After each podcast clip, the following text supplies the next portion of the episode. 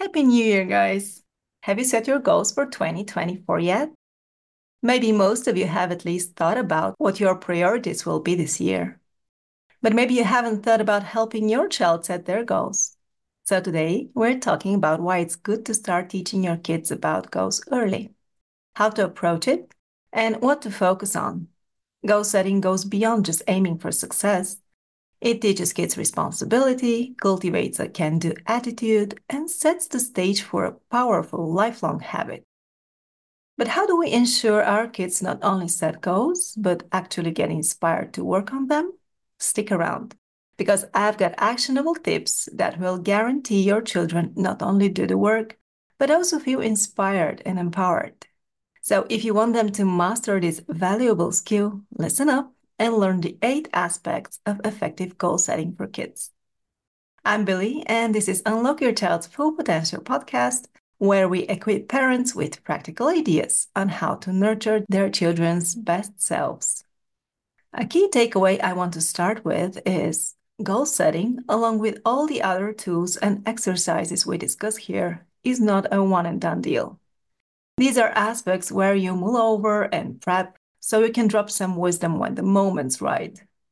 It's way more organic and has much more impact that way. I mean, we're talking about kids here. Information sinks in better when it feels like play or just part of an activity. So keep it flowing, keep it natural. And here's a cool approach explain to your child why we're diving into goal setting to get them pumped.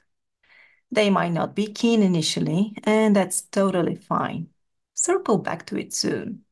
Plant the seed, and when you catch a chance in a casual chat, drop examples of how you're doing it. The other day, I had a chat with my 10 year old daughter Laura, and I shared about my main goal for the year creating an online course and growing the podcast following. And it wasn't just a conversation, it felt more like a deep connection she looked at me with those big brown eyes, trying to understand, being supportive, even a bit inspired. I didn't try to push it and turn the focus on her goals right then and there. I just shared. I realized I enjoy these moments, not just as a coach and a parent, but receiving support and love my way.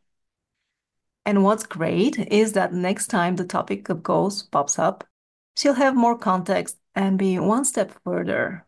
It's as simple as that, a natural progression. Over the years, going through many goal setting workshops, seminars, and books, I've come to the conclusion that there are a few key aspects of effective goals, and I want to highlight them for you. Number one, goals need to be precise. Something like being a kinder person is good in theory, but it's not clear enough what your child needs to do to achieve the outcome of being kind. A goal that would ensure this outcome can be do one kind gesture a day or help one person today. Number two, use positive language. It's better to phrase her goal as do this instead of don't do this. In the example of being kind, don't use rude language towards my sister would be better phrased as Watch my language when disagreeing with my sister. Number three, a goal should be measurable. In Laura's case, read 30 books this year, as opposed to just reading more books. Having an exact number makes it easy to know if she's reached her goal or not. Number four, goals should have an exact time frame. Maybe a yearly one, like reading 30 books, or a monthly challenge, like doing a thousand sit ups. The important part is having a deadline. Otherwise, she may never start working towards it. She can keep putting it off and thinking she'll do it later. Number five, goals should be ambitious but achievable. Some people would argue that goals should be big, not achievable. So even if you complete half of what you aimed for, you will, will still be far ahead. But in the case of children, I think goals should be set to be achievable. You don't want them to be discouraged that they failed at their first attempt, right? You want to help them build momentum, to be proud of themselves for setting a goal, working towards it, and achieving it. Number six, it's also helpful to have a tracking method. If your child's goal is to read 30 books this year, have a sheet where you enter each book they've read the title, the author, the date, or have a sheet with 30 spaces to check off every time they're done reading a book. We all know how good it feels to see you're making progress. Number seven, if a goal is complex, chunk it into smaller pieces so it doesn't feel overwhelming. Imagine your child wanting to join the school basketball team. Instead of stressing about tryouts, break it down. Practice shooting, learn the game rules, connect with team members. Each step is like a piece of a puzzle. Breaking down big goals into smaller, achievable steps turns a daunting challenge into a fun adventure. And this gets me to number eight goals should be enjoyable. The number one reason people fail to reach their goals is because they're not having fun. If it doesn't bring you joy and light you up, it won't stick. It's not just about the end result, it's about the journey. So grab your child, sit down, and brainstorm. How can we make this a blast? Take reading, for instance. Ask, how can we make reading 30 books a joy? If your kid is into Harry Potter, why not dive into the entire series? Tailor goals to their interests, find ways to make it fun. Here's a cool strategy I've found super effective weaving routines into habits or goals. For example, Laura aimed to conquer pull ups. With gymnastic rings in our living room, it was easy to stay consistent. We kicked it off by focusing on negative pull ups, the downward half of the move, in order to build muscle and prep for the full move. For a month, Laura committed to three negative pull ups every day after school. If she felt like pushing more, awesome, why not? We kept track on a piece of paper stuck on the wall. This routine made taking action a no brainer.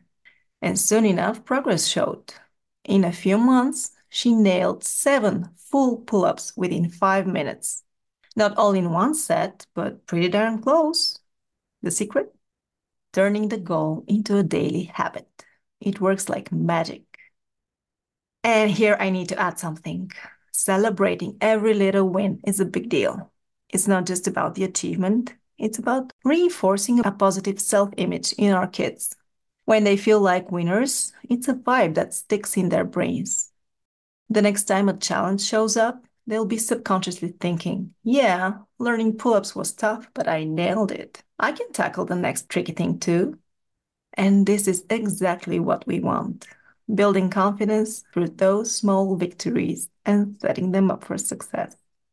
Keep in mind that when working with your kids on their goals, they might hit you with, I have no clue what goals to set, nothing I want to achieve right now. When they don't know where to start, which is totally normal in the beginning, you can help them out by giving them examples from your life and sharing about your goals. You can also ask them if they want your input on what their goals could be.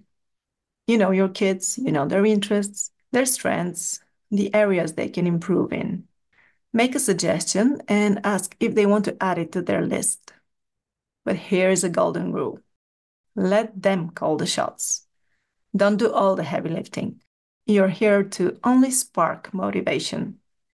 Let them own it, inspire them to find their groove, and help them put it into words. A word of caution start small, don't overdo it. Two to three goals is optimal. You don't want to overwhelm your child. Having one longer ranged goal and one shorter would be terrific. You can always come up with more once she has achieved the first one. And after you've wrapped up the goal setting session, the next move is getting the list up and visible. Encourage your child to hang it somewhere they'll catch a glimpse regularly. And here's the trick find that sweet spot between visibility and privacy. You want it to be in their face enough to stay motivated, but not so out there that they feel the pressure to explain the whole deal to anyone who glances at it. And remember, it's totally cool if the end result is a bit messy and it doesn't unfold exactly as planned. What really matters is the journey.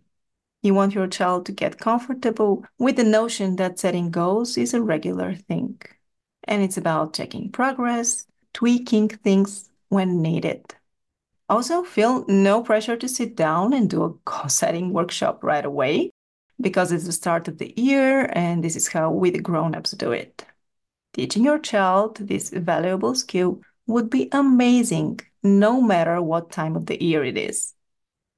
Lastly, it's time to finish strong. Treat your little goal setter to something special. Maybe ice cream, a small present, or a little reward. Make it a moment to remember, a sweet bonding experience between you two. That way, they'll look back on the whole shebang as a pleasant activity and be pumped to dive into it again. Well, that's it. I hope you found these tips helpful and that they've sparked some excitement to kick off a conversation about goals with your child. And hey, if you've got a friend who could use this wisdom, don't hesitate to share the episode with them. It would be much appreciated. Teaching our kids to set goals is an important life skill. And the earlier we instill it, the smoother their journey becomes. Wishing you and your kiddos a year ahead filled with joy, growth, and countless moments of shared success. May each goal set be a stepping stone to a brighter, more fulfilling journey. Here's to making 2024 a fantastic chapter in your parenting adventure. Happy New Year!